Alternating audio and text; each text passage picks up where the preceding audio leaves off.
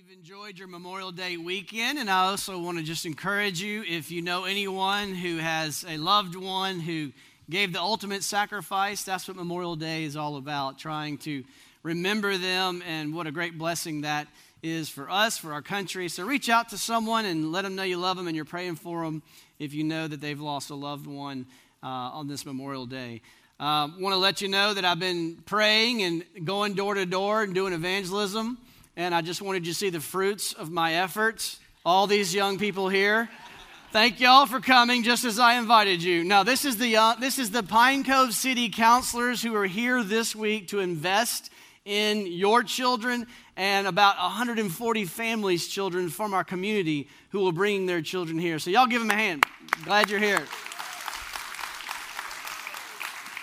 Awesome, awesome to have you here this week. We look forward to all that God's going to do, and it's going to be a lot of fun as well. So, we are studying the book of Second Samuel, and we are at chapter 14. We're actually going to dip a little bit back into 13. You're like, no, let's get past chapter 13. It's horrible. I know, we're going to look at our failures. Uh, I thought about this. Today, we're going to look at the failure of David as a father. The only good news about this message is that today is not Father's Day. You're welcome. On Mother's Day, I preached the sin of David and Bathsheba. It was the best Mother's Day ever. I don't know how, but somehow we pulled that one off.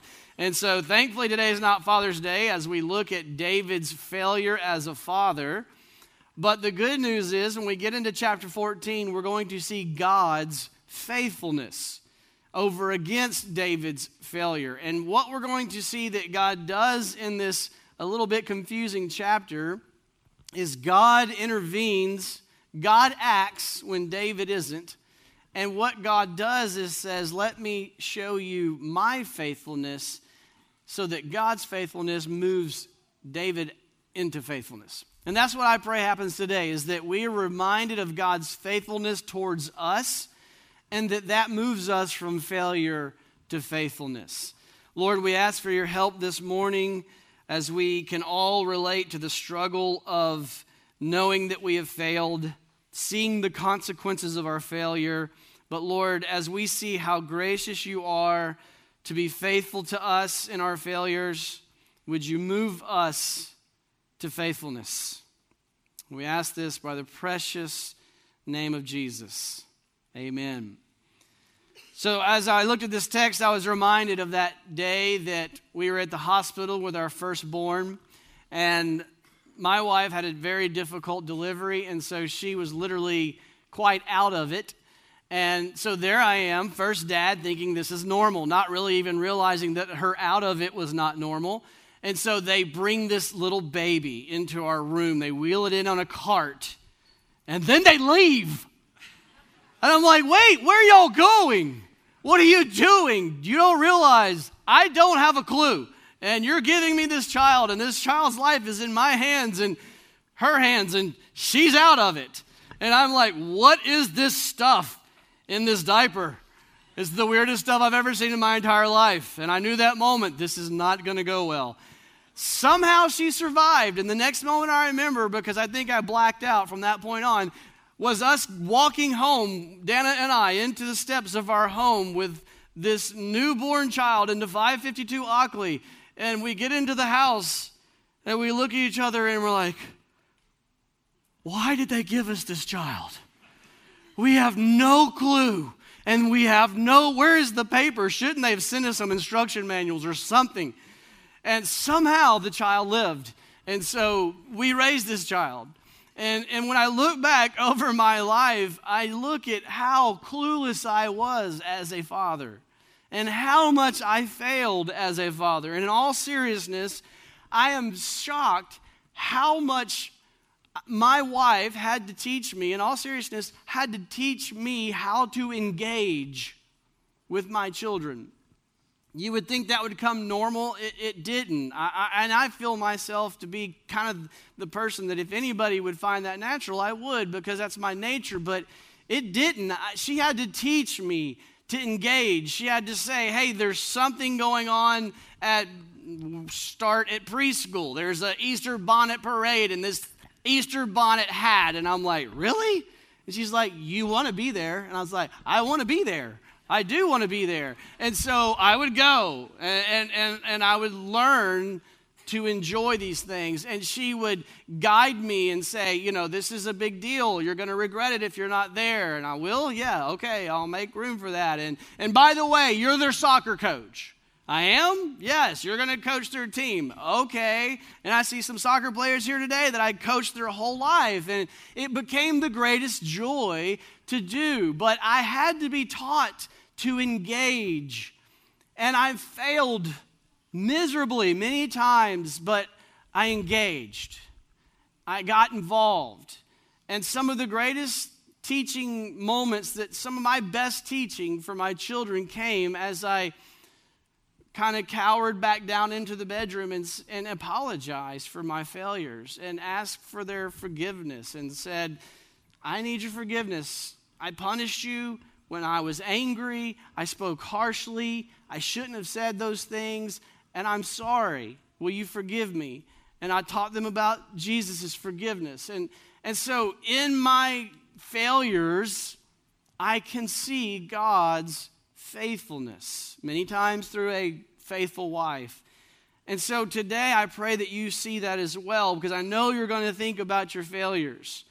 And I pray that we don't stay there, that we get past that, we accept that, we own our failures, and then we say, but God is faithful so that He moves us into faithfulness. Let's begin by considering David's failings. We're going to dip back into verse chapter 13, and I think what we're going to see is the greatest failure seems to be David simply checked out. I think David disengaged. I, I, can't guarantee it, but I think when we look at chapters 13 and 14, and I've had other commentaries see the same thing, and so I feel like we're on the right track here that, that chapter 13 and 14 as a whole, you kind of go, what is David doing about these things going on in his family? David's failings become pretty much, he checked out. Maybe he felt guilty about his sin with Bathsheba. And he felt disqualified as a dad to do his job. Or maybe he was, I mean, he was he was king after all, running the whole kingdom. Maybe he just said, too busy at work. I'll have my people deal with it. Or perhaps he just leaning in, getting engaged with the children and the family is hard. And I just don't feel like it. I think we can all relate to the challenge of the simple failure of disengaging, checking out. Let's take a look, closer look at David's failings, dipping back in chapter 13, picking up in verse 20. We've already read but by this time in the chapter, that David previously had sinned with Bathsheba, and this sin was having terrible consequences on his family. They were repeating his sins, committing almost the exact sins that their father had committed. And then David's son committed an egregious sin against his daughter Tamar. In verse 20, it says this It says, So after that, Tamar lived a desolate woman where? In her brother Absalom's house. Wait a minute. Her dad's the king. Her dad has all the resources. Why is she at her brother's? When King David heard all these things that had gone down, he was very angry and he moved in and he engaged and he took care of her. No, it doesn't say any of that. It just says he was mad, he was upset, but it doesn't tell us that he does anything. And so that's kind of your first clue of okay, well, did he did he just not tell us about what he did? I think he just didn't engage. He got angry. He didn't get involved and take care of Tamar, and so Absalom had to step up and take care of Tamar. And this begins an unraveling. As we saw last week, Absalom was filled with rage. He's furious with Amnon, his brother, for what he had just done to their sister. Dad's not stepping in, so Absalom says, Well, someone's got to help. And so he takes care of Tamar and he's just eaten up with it. His just the, the, the, the anger and resentment and hatred is just growing in his heart against his brother. And it says in chapter 13, verse 26, then Absalom starts to scheme to try to get Amnon off to the side where he can kill him. So he says, Hey, Dad, why don't you all come, you and all the family, why don't y'all come to the sheep shearing party? Because you know sheep shearing parties, those are fun, right? And so he's having a sheep shearing party, and he asks Dad and the brothers to come, knowing that Dad, he ain't going to come. He never comes. And so the scheme falls just like he likes, and David says, No, I'm not going to come. And Absalom says, verse 26, Well, if not, then please let my brother Amnon go with us. And the king says to him, Wait a minute, something's up. Why should your brother go? Why would you ask your brother to go? So it seems like David is aware that Absalom's trying to scheme and do something, but he's not willing to really engage. So, verse 27 Absalom pressed him until finally he let Amnon go. So it seems a picture of a dad that's just indulging his kids, whatever, just do what you want to do. So Absalom pressed him until Amnon and all the king's son went with him. Then verse 28 says, Then Absalom did what he wanted to do. He commanded his servants, Mark when Amnon's heart is merry with wine.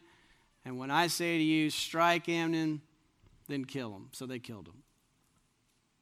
Perhaps David could have prevented this. We don't know for sure. But I think the picture's developing of a dad who's checked out. He's mad about things. He doesn't like what happened in the family, but he doesn't lean in and and go to Amnon and says, What were you thinking? and deal with it. He doesn't go to Absalom, look, man, I think you're scheming. I think you're letting anger build up. I think you're resenting your brother. We gotta deal, we gotta deal with this. Sin is lurching at the door. Disciple his students, disciple his children, teach them the word of God. He's not doing that. David didn't take care of Tamar. David didn't address Amnon's sin. David didn't say no to Absalom. And so what happens? Absalom kills. Absalom rises up in the field and kills his brother. The wording is very similar to Cain rising up and killing Abel, and it's intentional. So, verse 38 says what David did after his brother, his son, kills his other son. What does David do? It says, And the king also and all his servants wept bitterly. He got mad, he grieves, he weeps as Absalom flees. Absalom flees to Talmai, to the son of Ammon, king of Geshur. So he's going to Geshur. David mourns. But what does he do? He just mourns, he gets mad, he grieves, he cries for his son day after day.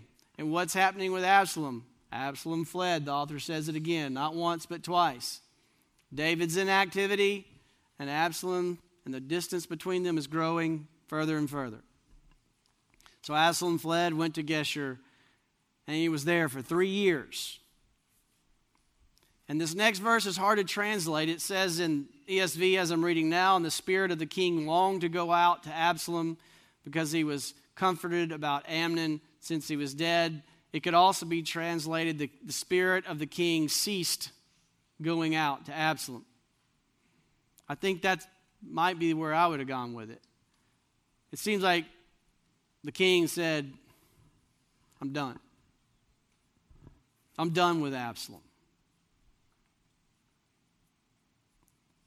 So David does nothing as his family is falling apart. It's a picture of David's failings. In a commentary, Thomas and Greer summarize very well what's going on in the family. It says David's family is in shambles at this point.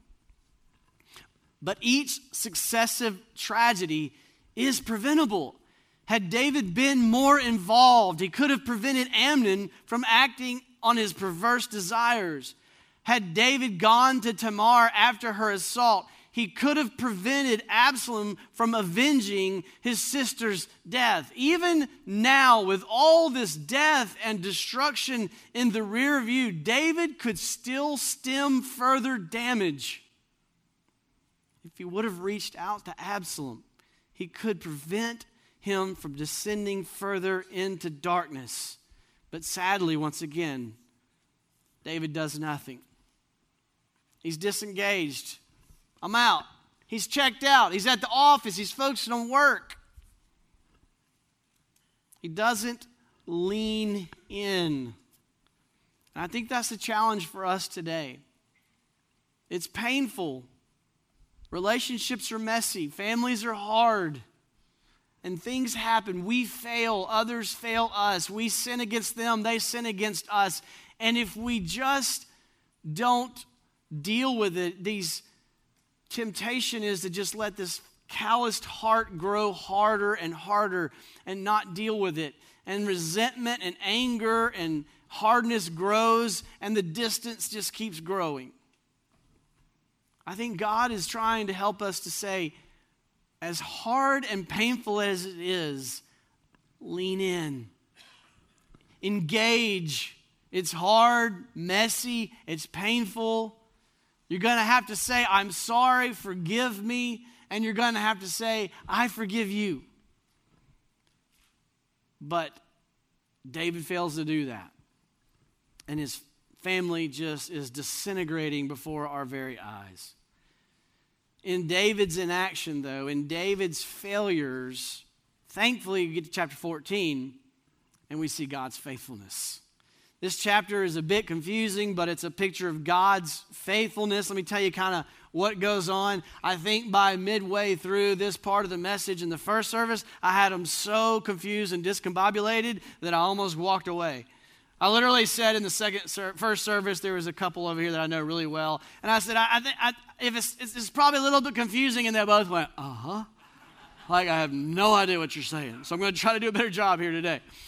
So God uses Joab, which is David's military captain, and a wise woman is the way she's described from Tekoa to take action. God is using them to intervene to restore David's family because David is checked out.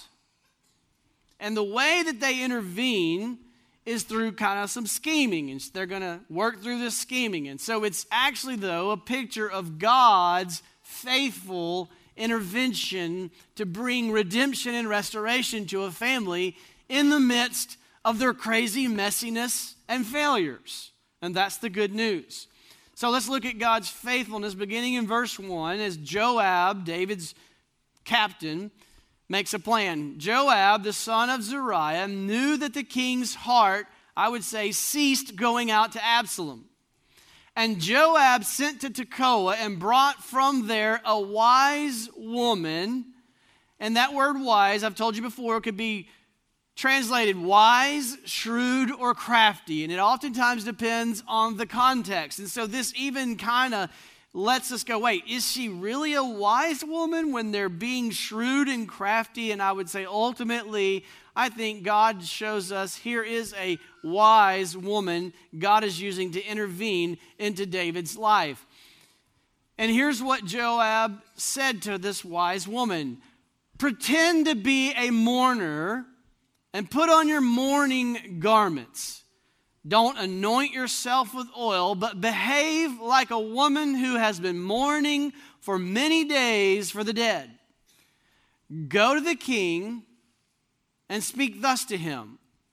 So Joab put the words in her mouth.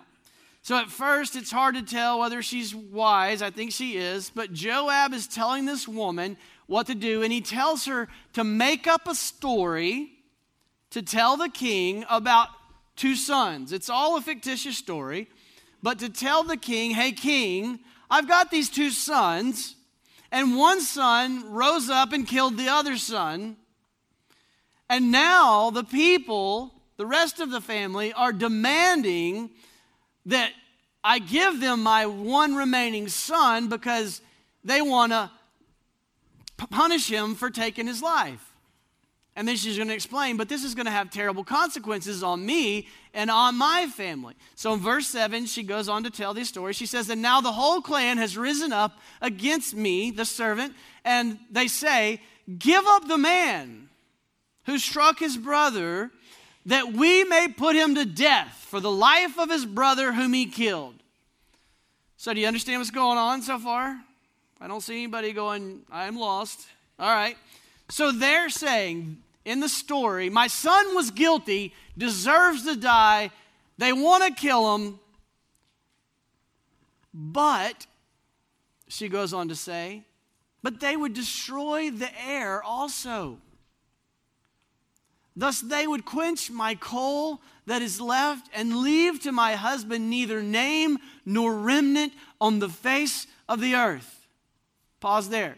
So she's saying, if I let them get just penalty on my son, I'll have no seed, I'll have no family, our name will cease, there'll be no family dynasty. Y'all tracking with me? All right. So she's saying this to David, who's living that example. David's son has risen up and killed the other son, and he's doing nothing about it. So, how does the king respond? What will the king do for this woman? The king said, If anyone says to you to bring the son, bring him to me, he shall never touch you again. If anyone messes with you, I'll handle it. I'll get involved. I'll take action. I'll deal with it. And then she said, Please let the king invoke the Lord your God that the avenger of the blood, that's another phrase that's back in Cain and Abel that we'll keep in mind, file that. That the avenger of blood, the ones who want to avenge the blood, that they kill no more, and my son not be destroyed. And David said, As the Lord lives, not one hair of your son shall fall to the ground. So it's a picture of David intervening and protecting the son who has fled for his life because the avengers of blood are after him. It's exactly Absalom's story. And yet, in this fictitious story, this woman brings to him by God's grace, he says, Well, I'll step in and I'll get involved and I'll protect the son. And so the woman turns the table on him, exactly like the prophet Nathan had done, turned the table on him and says, This is about you.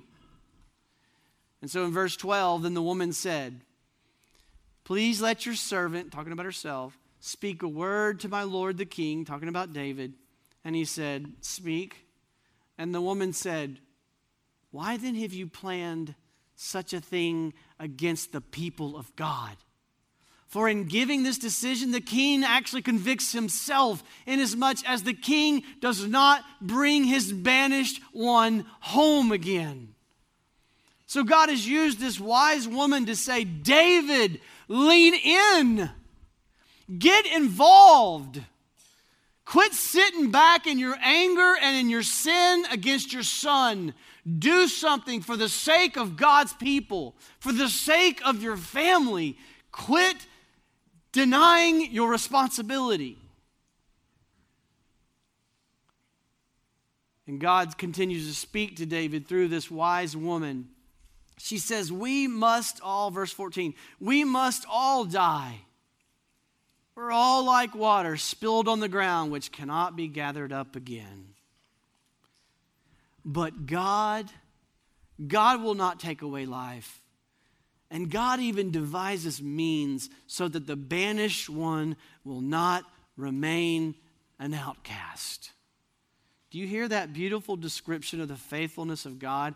God will devise a way to make sure that the banished sinner, the banished murderer, the guilty one who deserves to die, the adulterer, the sinner, everything, all these sinful characters we've been identifying with, she says, God devises a mean so that that banished one, fleeing for his life, guilty and deserves death, so that that one will not remain an outcast. So, do you see, God is, is bringing this woman to say, think about the faithfulness of God and how He has devised a way to pursue you in your sin, in your failures, to bring reconciliation, to bring restoration through the blood of Jesus Christ.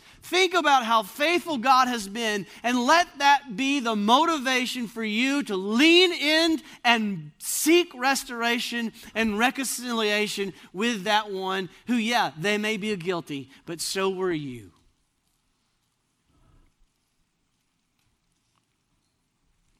David sniffs out the scheme. He says, Something's fishy. I, I, recognize something's up here. And he says in verse 19, Is this the hand of Joab with you in all of this?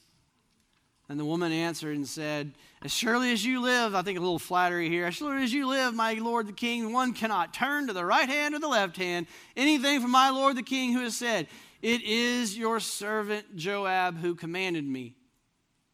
It was he who put all these words in my mouth in the mouth of your servant. But he did it in order to change the course of things. He did it for you to change. But my Lord has wisdom like the wisdom of angel of God to know all things that are on the earth. And then the king said to Joab, Joab, I grant you this. Go bring the young man Absalom back. And Joab fell on his face to the ground and he paid homage and he blessed the king. So God is faithfully working in David's life with his own faithfulness, saying, I went to seek you as you fled, and I brought you back. Now you need to act the same way. Reach out to Absalom. And, it, and we see this process of healing and reconciliation starting to take place in their family that's been unraveling because of sin, but it, we, we still have a ways to go. He says, You can come back to Jerusalem. And so in verse 28, though, it says, Absalom lived two full years in Jerusalem without coming into the king's presence.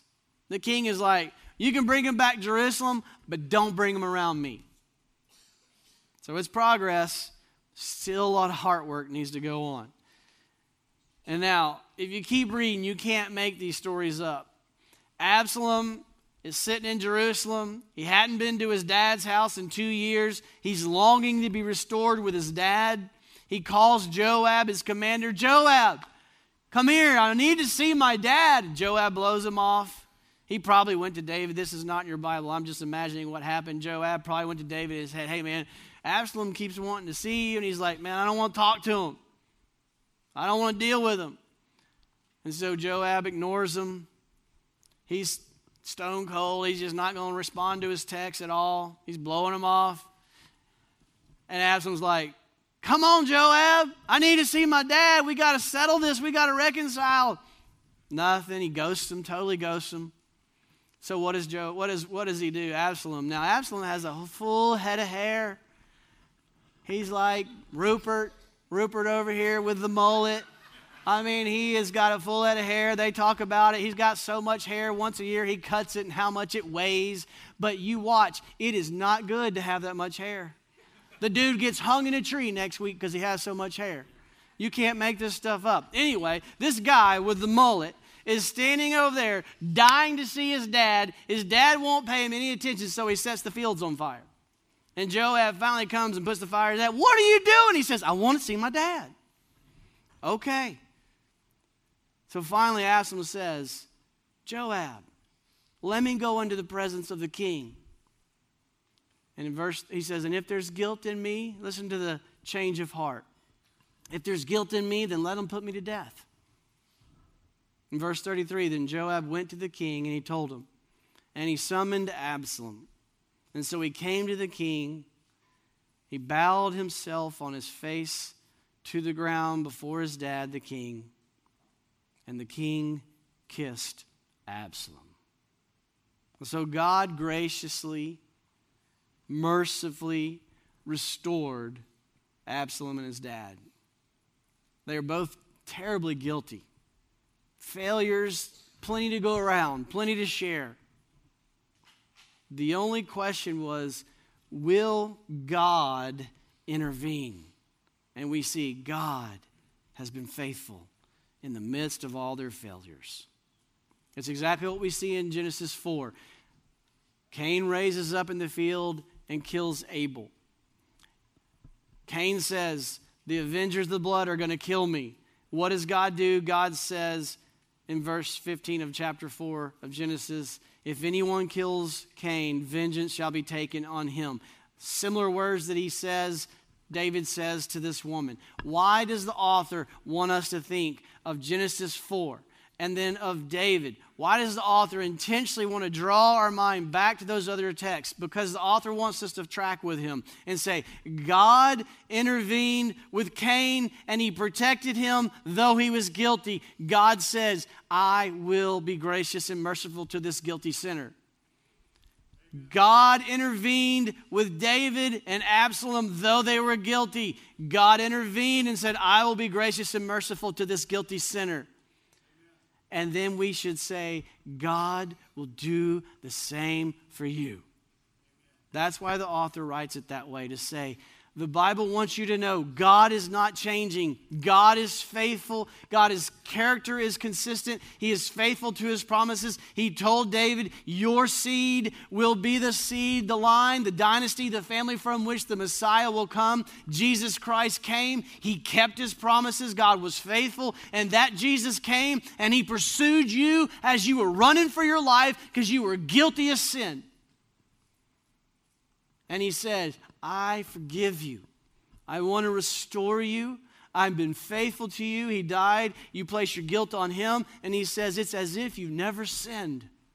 And he says, I've been faithful to you. Now let that faithfulness that I've shown you move you to be faithful to those you aren't reconciled with.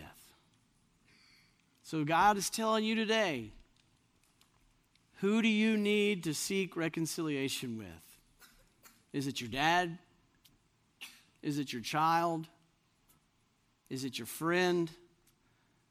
Trust me, I know we all make a mess of things, and our sin and relationships are a mess.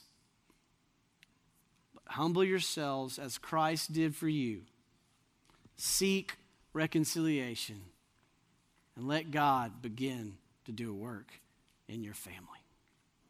Father God, we pray for the grace we need to be humble like Christ, to, to seek reconciliation. Help us to be humble enough to admit that we are part of the problem.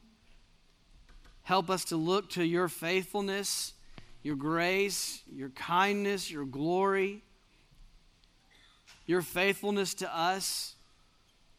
Lord, help us to be motivated by that, to go and offer forgiveness, to ask for forgiveness, to seek reconciliation with those with whom we are at odds. Lord, we want to do it for the good of your family, for the good of your name, for your glory, and for the grace that we need. Lord, we pray you'll help us be faithful. It's in Christ's name we pray.